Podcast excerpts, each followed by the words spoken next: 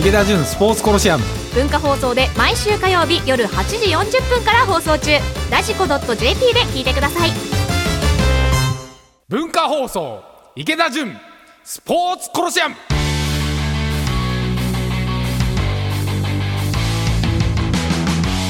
こんばんは池田純ですこんばんは文化放送アナウンサー立谷遥です竹田さん今週は何かありますか今週というかもう九州到来ですよ、ああ2月1日にプロ野球ね、いやあのですね1月31日なんですよおおそ皆さんうですか2月1日じゃないんですよ、はい練習が始まるのが2月1日なだけであって、はいあの1月31日にみんな移動してそうか羽田空港ははいもうディズニーミッキーマウスから何から勢ぞろいの状態になるわけですよ、はいいはいろんな球団 の、よくテレビで見ます ねはい、もうあの選手カード持った人がサはいインをいっぱいもらったり、はい一緒の飛行機に乗って沖縄に行ったりで僕もそこに紛紛紛れてあのマスクをしながら行ってなんかチョコブラウンに「飯田さんどうぞ」って言われて、うんお母様とかからいただいたりしながらへーみんなキャンプ地に行くって いう、はい、九州到来ですね。あー野球ファンの方はね楽しみな1年が始まってもうみんな明けましておめでとうございますって言ってましたもんねそうですね、もうここから一気に野球のシーズンが始まりますんで、はい楽しみですねはい皆さん楽しみなんじゃないですか。はいライオンさズも頑張ってもらわないと。あそうですね70松周年坂帰ってきましたしねそうですね。はないんかどっかの駅でライオンズ駅みたいなのを作っあてましたよ南郷ね。ではい作ってましたねうん頑張ってもらいたいですね。はい楽しみですはい。さあでは早速参りましょうか最近のスポーツビジネスシーンで気になることをスポーツ界の改革者池田純さんがズバッと切り込むこちらのコーナーですスポーツビジネスホットニュース全米一のビッグイベント第54回スーパーボールはカンザスシティチーフスが勝利第54回スーパーボールはフロリダ州マイアミガーデンズのハードロックスタジアムで開催され2019年シーズンの NFL チャンピオンの座をかけて AFC 王者カンザスシティチーフスと NFC 王者サンフランシスコ 49ers が対戦31対20でカンザスシティチーフスが勝利しました世界陸連ナイキの厚底シューズを容認新ルールを公表陸上の国際統括団体世界陸連ワールドアスレチックスは靴底の厚さが 40mm を超えるシューズの禁止を柱とする新たなルールを発表しました男女マラソンの世界新など好記録が相次ぎ規制される可能性が取り沙汰されていたスポーツ用品大手ナイキの靴底の厚さが 36mm のシューズウェイパーフライシリーズの使用は容認されました新型コロナウイルスの影響でオーストラリアでのサッカー AFC チャンピオンズリーグ開催できずオーストラリアサッカー連盟はオーストラリア政府が中国からの外国人入国禁止を発表したことを受け開催予定だったサッカー AFC チャンピオンズリーグのグループステージの試合が開催できなくなったとアジアサッカー連盟に通知しましたさあ池田さん今週どれからいきましょうかいやもうスーパーボールじゃないですか。はいうん、野球やってた最後の僕社長の最後の年に、ええキャンプインした後に当時2月7日ぐらいだったんですよ。今は年いちょっと早いですよね。ああはい、うん、だ1周目、まあ、とりあえず挨拶回りだけしてあのアメリカ行ってスーパーボール見たんですけどへー2016年かなへえその時はリーバイ・スタジアムっていうサンタクララ、あのーサンノゼっていうかサンフランシスコのちょっと離れたところなんですけどはいそこでブロンコスデンバーブロンコスの開幕戦を僕見に行ったんですよコロラドまで。へそえしたら勝ってってスーパーボールまで行ってしかおーもチャンピオンになったんですけどおお1年通して追っかけてあーすごいなーと思って全米各地もあるんですよこれ持ち回りでスーパーボールって。はいでその前にあのスーパーボールウィークみたいないろんなイベントやってうんだからアメリカンフットボールに各地で接するん必ず回ってくるんでうんだからすごいこうファンが増えて実際に行けるのは数万人じゃないですかチケット、はいすんごい高いんではい20万とか30万平気でする、はいうん、で僕見に行った時には、えーブルーノ・マーズとビヨンセがハーフタイムショーでへえでハーフタイムに何て言うんだろうなもう「紅白」なのか何なのかっていうぐらい舞台セットを持った人がドゥワッと入ってきてはい一気に舞台作って、でビヨンセなんてもうハイヒールで登場して天然芝ぐりぐりやったら折れてんじゃないかっていうぐらい踊ってて大丈夫かみたいなもう花火打つはもうすごいお金かかってあーすごい多分オーガナイズとされててあで今年はシャキーラ、ーはいとジェニファー・ロペスうん、マイアミでやって、はいまああの実際見に行くとこれテレビで見てるよりなんとなくみんな冷めてるんですよ。えそうなんなんですかいやライブとかのファンが見に行くわけじゃないんでみんなあーおースーパーボール見にそうか来てるんであああーそうかってやってちょっとはために引いてるんですけどテレビ中継で見るともうすごいじゃないですか。もう映像を見たらもう盛り上がりがすごすぎいてや過去のやつ YouTube で全部見るとはい僕の中でナンバーワンはレッチリの時なんですよ。レほうッチリとブルーノ・マーズの時すごいかっこよくて、 2014年でしたっけ2014年かなはいうん、でみんな多分それぞれにナンバーワンがあるんではいでこれを僕らは真似をして、はいあのー球場ではい始まる前に、うん例えば湘南の風にライブやってもらったりとかしたんですよ、僕。はいあの横浜スタジアムは私も確かにライブやってるイメージ結構ありますねうん、なんかねあの一時期韓流スターが流行ったんですよね、はい韓流スターを呼ぶとですねお金を持っている奥様たちおーがもう400人とか800人チケット買ってきてくれるんですよ。はい すごいですねはい、けどあの始球式終わると韓流スター帰っちゃって、あー400人とか800人の奥様たちの席がガラッと開くんですよ。えでこれは悲しいとだったらちゃんと土地にあった人を呼んであの盛り上げてもらって、うん席の開かない人たちーうんっていうので僕らは最初湘南の風を呼んで、はいでその後布袋さん呼んででおー布袋さんなんかあの応援歌とかも作ってもらってやったんですけどへえで野球のキャンプのシーズンなんでいつもスーパーボールはいで僕がその時球団社長だったんでスーパーボールすごいってあのいろんな記事で発信してたら、はいまあ、選手でそういうのに興味ある人たちが行きたいんです、へえ石川とかがすごい言ってたんですけど。へえでもあれはみんな日本のエンターテインメント目指す人だったらぜひ一回は現地に行ってみるとあーあのオペレーションの凄さへー何人人雇ってんだっていうぐらいけどあれをやっていいっていうのがすごいですよね、うん日本はやっぱあんなねいいわゆる決勝じゃないです確か、かにはいもうそこでぐりぐりビヨンセが芝生掘った ら多分すごい批そうですね判をいただくんですけ確かにどまあさすがエンターテインメントの国だなっていう。さっきあのスタッフさんたちとみんなで日本で近いものは何だろうねって話してたんですけど、うん何も思い浮かばないって言って、うーんなかなかないですよねい日や本で紅は。白歌合戦じゃないです かでもスポーツとはあんまり関係ないですもんね。そうですねだからここうがんまあすごいお金が動いて、はいい、ろんな全米の人があの興味を持って、はいい、ろんな CM ペプシとかがすっごいお金払ってくれるじゃないでですかコマーシャルのねその放映料っていうのも毎年話題になりますそもうんでね。すねだからファン超えてどれだけあの、全ての人はい。にアメフトをつまみにして楽しんでもらえるかっていう象徴みたいなイベントなんで、はい。うん、すごく参考になりますよね。えー文化放送池田純スポーツコロシアム横浜 DNA ベイスターズ初代社長で一般社団法人埼玉スポーツコミッション会長の池田純さんとお送りしていますがここからはポッドキャストでお聞きの方々にお届けしますさあ前半スポーツビジネスホットニュースをお伝えしてきましたけれども、うんえー新型コロナウイルスの影響でオーストラリアでサッカー AFC チャンピオンズリーグが開催できないというニュースもありましたねねボクシングも中国での開はい催なくなって、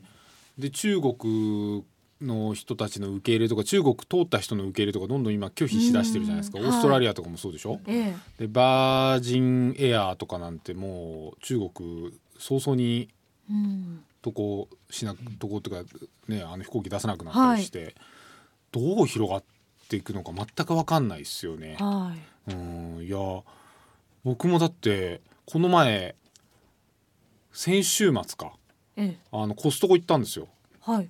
マスクがなぜか売ってて段ボールではあ箱買いみんなしてて、はいはいはいはい。でそれが一気にツイッターとか、はい SNS に「コストコにマスクあるぞ」って言ったらコストコすごい混んじゃってへー全員あの大きなカートにマスク入れてんですよ。え。マスクもあるんだコストコ。いやもう、まへえマスクであんなにパンデミックみたいになってねるのに、結構ねあの売り切れ続出みたいなのもニュースになってたりとか。うんしますもんねいやだから今年は僕はオリンピックイヤーなんでみんはないウキウキした気分で1年終わんのかなと思ってたら、はいい、きなりこのコロナウイルス、い、はい。やもういろんな気候変動とか起こってるんでわからないじゃないですか。うん。で僕野球やってた時に、はい。花粉症がはい。あんまりコロナウイルスの話って本当に僕も未知数すぎて分かんないし、はいどういう影響出てくるのか今後どれぐらい長引くのかだって毎日毎日もう、なんていうんですかもう雪だるまのように、うん。かかってる人とか増えていくじゃないですか、はい最初1,000人ぐらいって言ってたのがもう今うん万人とかに平気で増えてるし、どうなるか分かんないで、まあ、夏場に向かってまだ時間もあるからいろんな対策しなきゃいけないと思うんですけど、うんはい花粉症はい。野球界も花粉症対策っていうのがすごい大変ではい。あの今日火曜日はい昨日ぐらいから花粉飛んでんの知ってますあなんか飛んでる感じはしますよねちょっといやもう僕ももう耳ツーンとしてるしああそうですかどんどんどんどん早くなってるんですよ。はいで今九州到来でみんな沖縄行ってて、ええ沖縄って花粉飛ばないんで、はいすごいやりやすいんですよ野球。へえでも野球選手もかなり花粉症の選手多くってああそうですかいやもうあの、まあ、今いいですよ2月はい沖縄でやるんで,、でこれ3月になるとこっち戻ってくるんですよ。はいでもう花粉バンバン飛んでる時期はいでキャンプ地ですっごい投げ込んですんごい調子の良かった選手とかがいきなりもう涙ボロボロ でオープン戦でいきなりダメになったりするへ花粉症でいや本当に花粉症の辛い選手はオープン戦でだから見極めれないっていうのがあってで監督とかはいあのコーチとかでも花粉症の人すごい結構実はいてですね、はいでまあこれはあの薬物引っかかんないんであのステロイドとか打って花粉症対策の、はいでそれでグラウンド立ってないともう野球見れないぐらい涙ボロボロの選手とかがいっぱいいるんですよ。もうねひどい方は本当にね花粉症本当に辛いですからねいや辛いですよで4月の開幕はいまだ選手とかも特にピッチャーがかわいそうであー調子悪いんす ってもう涙ボロボロながらに言ってきてステロイド打ってもダメなんですって言ってだんだんだんだんゴールデンウィークに近づいていくと花粉症花粉飛ばなくなっていくじゃないですか、で杉が終わって今度あのー、違うものがヒノキとかになるんです けどはいで杉が終わると結構な選手終わるんででゴールデンウィーク前ぐらいからだいぶ調子良くなってきましたって言いながら まああのピッチングも良くなる選手とかがいたりしながらへーででもどうしようもないじゃどうしようもないですよねどうしようもない。はうん、ですやっぱりねあのー今ドーピングとかもすごい厳しいんで、い、ろんな対策がやっぱ後手後手に回るんですよい。うん去年良かったこの成分が今年はダメになったりとかあーいろいろあるんでコロナウイルスとかも今やっと検体で、はいねこれからどうするんだって分離が終わりましたとかやってます時間かかるじゃないですか。はいだからこの対策とかどこまでドーピング要するに OK なんだとか本当にこう気候の変動というかうんこれ言うと怒られるかもしれないですけどなんかいろんなものが中国の奥地からやってくるじゃないですかうん黄砂もそうだし、はいうんだからこの対策でオリンピックのドーピング検査とかこんな新しい対策のやつ出ましたとかまた出るんじゃないかなっていうのもあうーんちょっといろいろまだ分かんないですけど。はいいやでも花粉症でシーズン最初辛いのはなんか最初だけに本当にかわいそうですね。いやかわいそうですよでステロイド打ってこれドーピングいいのか悪いのかとかでやるんですよはい。でそのステロイドも効く人もいれば効かない人もいるし、ええで僕なんかはあアメリカから持ってきた普通に市販されてるやつなんですけどそれの錠剤がちょうど体にあったりして、はい。あの花粉症対策効くんですよね、日本のあの売ってるやつとか全部ダメでへでえじゃあそれを今度は僕はまあいいですよ社長だったから、はいあのドーピング検査ないんで、でも選手とか一個一個試していくわけですよ。あでこっからいろんなまたこうウイルスとかねうん。コロナ対策とか出てきてこれを打てば、うん。これを打った人は中国から来ていいですよとか、中国の選手とかね武漢出身の選手とかってオリンピックの時ってどうなんです確かかにそうね。ですね。うんまあどこまで続くかもわからないですし、ね夏になってどうなるかとかもわからないので、もう本当にわからないことだらけですいけやど。わかんないもうだから本当にこういこれからずっと気候変動いろんなウイルス、うんいろんなものに関してスポーツ業界ってずっとつきまとう問題になっていくと思うんで、ううんん、大変ですよ。またちょっとその混乱に乗じてね、なんかあのデマが流れたりとか、ニュースでね悪いものが流れたりとかだしってオリて、ンピックなくなるみみたたいいななのありましたよね。流れてましたよね。う んそれに結構な方々が惑わされるっていう。こともありましたしでねも実際これから選考会とかありますよね。はいでその時にじゃあ中国からの選手が例えば東京マラソンにどれぐらい呼ばれてるのか知らないですけど、はい、他にもこれからね選考とかいろいろある競技とかある中で、どこまでこの影響が広がって、うんだから競技ごとに今もうすごい対策考えてると思うんですけど、はい、大変ですよね花粉症ですら大変だったんで確かにいや何年もあった花粉症ですら結局わかんないんですよはあで毎年毎年いろんな花粉増えてくるしどんどんどんどん早くなってくるしそうですうね。んだからもうコロナウイルススポーツ業界にとっては一番の今年の、ちょっとうねんスタートに良くないニュースが入ってきたそうですねまああのシュシューズ以上に大変ですよ ねあーシューズ以上いやにシューズも結局 OK になったじゃないですかそうですね。だからテクノロジーへの対策ってやっぱりどうしてもあのうんスポーツ業界って後手後手に回りがちなんで、はうんまあ、そこでいろいろやって大変な目に遭ってるのはロシアだったりまたしてるし、うんまあ、コロナウイルス今年一大スポーツにとっての一大懸案事項ですよね。うんまあ今後見るしかないという感じではありますかね。そうですねもう僕も分かんないんで、そうですいやね。みんな分かんないと思いますようんだって分かんないんでしょみんな、わかんないおで医者すさよんだね。って研究者だって分かんないわけで、はい。 うん、ネットに出回ってたあのコウモリの丼に乗っかってるスープの映像見 ました、これが発信源だって本当かよってこんなスープもういろんなデマ出回るんでそうですね。まあその情報をねしっかりと自分で見極めるっていうのもまあ一般の方もちゃんとしなきゃいけないということですよちゃんね。とコストコでマスク売ってた時のあのいきなり人のき きっぷりっていうか、はい。みんなどこに売ってるんですかって言って僕の行ったコストコはなぜかあの生鮮食品はい。の方にマスクが並べられてたんですよみんな入り口の方に並べられてると思って探してるのに、どこにあるんですかってみんな聞き合っててええそれも不思議な置き方 で。まああのインフルエンザとかの季節でもあります。それこそこれから花粉症もありますからね。マスクが本当大切な季節にはなりますけれども、まあしっかりね、あのそうですね手洗いうがいとか、あのアルコール消毒とかね、しっかりして体調管理おのおの気をつけるっていうことしかもう今はできないですよね。そうですねは、はいい、気をつけたいと思います、えーということで今週もスポーツビジネスホットニュースお伝えしましたスポーツ夢ぐり機構アスリートスポーツ選手にとって温泉はコンディションを整えたり疲れを癒したりリハビリしたりする格好の場所ですそこでスポーツ選手にまつわるとっておきの温泉話をご紹介していますが今回は私立也がおすすめの温泉をご紹介しますえ今回ですねあの静岡熱海に行ってきました、熱海あら温ベタ泉なホテル夢いろはというところに行ってきたんですけど、先週本当に行きたてほやほやで先週久しぶりに連休があったので私休みがあると一日家でダラダラしちゃうんですよ。うん良くないなと思って、うんであの3月1日に私東京マラソンを走るのでどこかにこう旅行に行って旅先を走る旅ランっていうのをしようと思ってでまあ手頃な熱海にベタにいや運動がいいんですよあのお金稼ぐより、はい運動スポーツした方がストレスの発散度って高いっていう研究結果が出てるらしいんへで、はい、運動して温泉入ったら最高お金稼ぐよりいいらしいですよ。えー、そうなんですか、はいじゃあ知らないうちに体にいいことをしてきまそうした満足度幸せ度が高いとかなんかそんなんだったかな。へえ、はでまあ熱海に行って結構日帰り温泉とかもいくつか入ったんですけどあの熱海の温泉とても暑いんですよどこ入ってもかなり暑くてあの道に結構お湯が湧き出てて触れるところとかもあるんですけどそこももう超暑いみたいな感じなんですけどこの私が行った夢いろはというところあの浴槽が2段階にこうなってて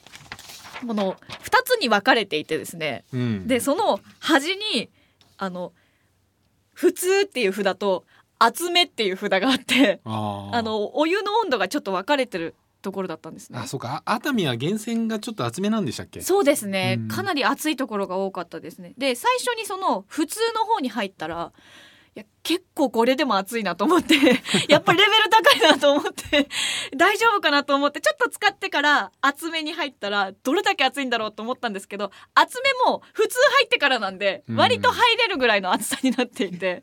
でよいいいなと思ったのがその厚め入った後にあちょっと休もうと思って普通に入ると普通がすごく最初あんなに暑かったのにちょっとぬるく感じるんですよああで慣れてくるんですね。長風呂できるというか体の疲れ取るのにとてもいいなと思いましてあのベイスターズの選手たちははいオーバーホール、シーズン終わったら熱海にはみんな行ってなかったですね。あそうですか暑いのか な。みんな大体そうかもしれない箱根とか。確かにうん、あの丹沢のあたりとか行ってたんで、なんか本当ちょっと暑いにのかなあのー日帰り温泉でこう一つしかないみたいなところ入ったら熱っってなってあんまり長風呂できないようなでもそれはねそれで好きな方いらっしゃいますからねそれはそれでいいんですけれどもで一応ランニングもちゃんとしてですねあの熱海やっぱり坂が多いのでああ結構辛いんですえよフルでんですかフルマラソン出ますで何回目ですか6目かなあもうそんな出てんですかそうなんですよ毎年1回ずつぐらい何か抽選当たって出たりとかしてえいて、ー、どんぐらいですかタイムですか、うん自己ベスト4時間18分お早い35秒おお結構いいタイムじゃないですかで今年その自己ベスト更新を目指すっていうのをあやってるんでですけあどーちょっと今のところ怪しいですけど いわゆるサブ44時間を目指してはいいくというので。でまあ、2日間1日目がものすごい雨で正直あんまり走れなくて、まあ、2日間で2 0キロぐらい走ってきたんですけどあの坂道が多いので走るにはいいなと思いましたまうあんそんな感じでラビランにも熱海はいいかなということ ではい、僕はもうマラソン引退したんでいやでも早いんですもん池田さんいやいやもう体重が落ちなくってあはい、もうマラソンは膝と足に無理足のうんあの人体切ってーあー30何キロ地点で、それははい、確かにでも私も文化放送入ってから6キロ太ったんですけどあの体重が増えるとかなり遅くなるというかいやかなり辛くなりますね。はい、気をつけてください、はいまあ、ちょっとこの熱海合宿の成果を3月1日に出したいと思いますそうですねそれまた報告したいと思います、はいえーこちらあの夢いろはですけれども日帰りは12時30分お昼の12時30分から夜10時までやっていまして、えー日帰り1人990円で入れます、アクセスは JR 熱海駅から徒歩で10分ほどのところですということで今回は私のおすすめする熱海温泉ホテル夢いろはをご紹介しましたさあ今日もエンディングですコロナウイルス、はいもうどうなんだか全く分かんないですけどみんな困ってますよねみんな心配だし街中で本当に9割ぐらいマスクしてますよね皆さんいやもう過剰になっていきますよ僕マスク嫌いなんですよあーまあ苦手な方も多いですよねちょっとこう圧迫感ありますしそうですね耳痛くなるし、はいいやなんかもうどうなっちゃうんだろうって スポーツなんて人たまるね人いっぱいいる場所に行ったら、一気にそういうパンデミックっていうか、ね、感染僕あのインフルエンザかかったんですよえあの球団社長になった最初の年にはいキャンプインと同時にええ最初に当時監督だった中畑清さんがはいあ最初ねその当時選手だったラミちゃんがかかったんですえよ、でその後中畑清監督がかかり、えはいでその後僕がかかってで僕はあの球団参入して挨拶回りに行ってるところでその一旦帰った宿舎でなんか調子悪いなと思って、はい鼻にあの綿棒を突っ込んだら「はイいングッとフルエンザです」って言われて、え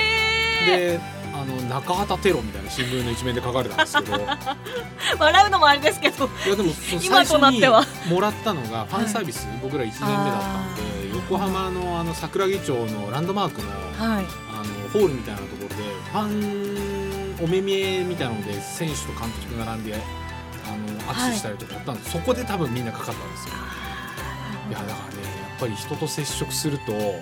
マスクをしてるしてない唾がどうのこうのとかもうどこでかかるかも全く分かんないじゃないですか。もう完全にね離れるっていうのは無理ですもんいねや無理だからはいファンサービスとかにもすごい考えなきゃいけない。で今なんかねキャンプはいってみんな選手ファンサービス中なんで、まあそこでインフルかかったりもするんですよ実際問題はいでさすがにねねマスクかぶってずっと握手しませんサインも嫌ですもうもらったマジックペンではウイルスがついてるかもしれないからサインできませんとかどこまでやるんだこれってそうですうんだからコロナウイルスを機に花粉症以上にやらんスポーツ界っていうのはファンサービスも含めて考えなきゃいけないので、いやすごい、まあ、社会的にもそうですけどスポーツ的にもコロナウイルスは一大問題ですよね影響力いがやもう考えなきゃいけないですよねみんな気をつけていや気をつけて、はいもうこれからしばらく続くんで、体調はい管理はいもうテレビ見ててもうんざりしてきますよね、そんなこんなの起きるわけですねそうですね、はい今日もこの辺りでお時間となりました、えーここまでのお相手は池田純と 文化放送アナウンサー立谷遥でしたではまた来週火曜日の夜に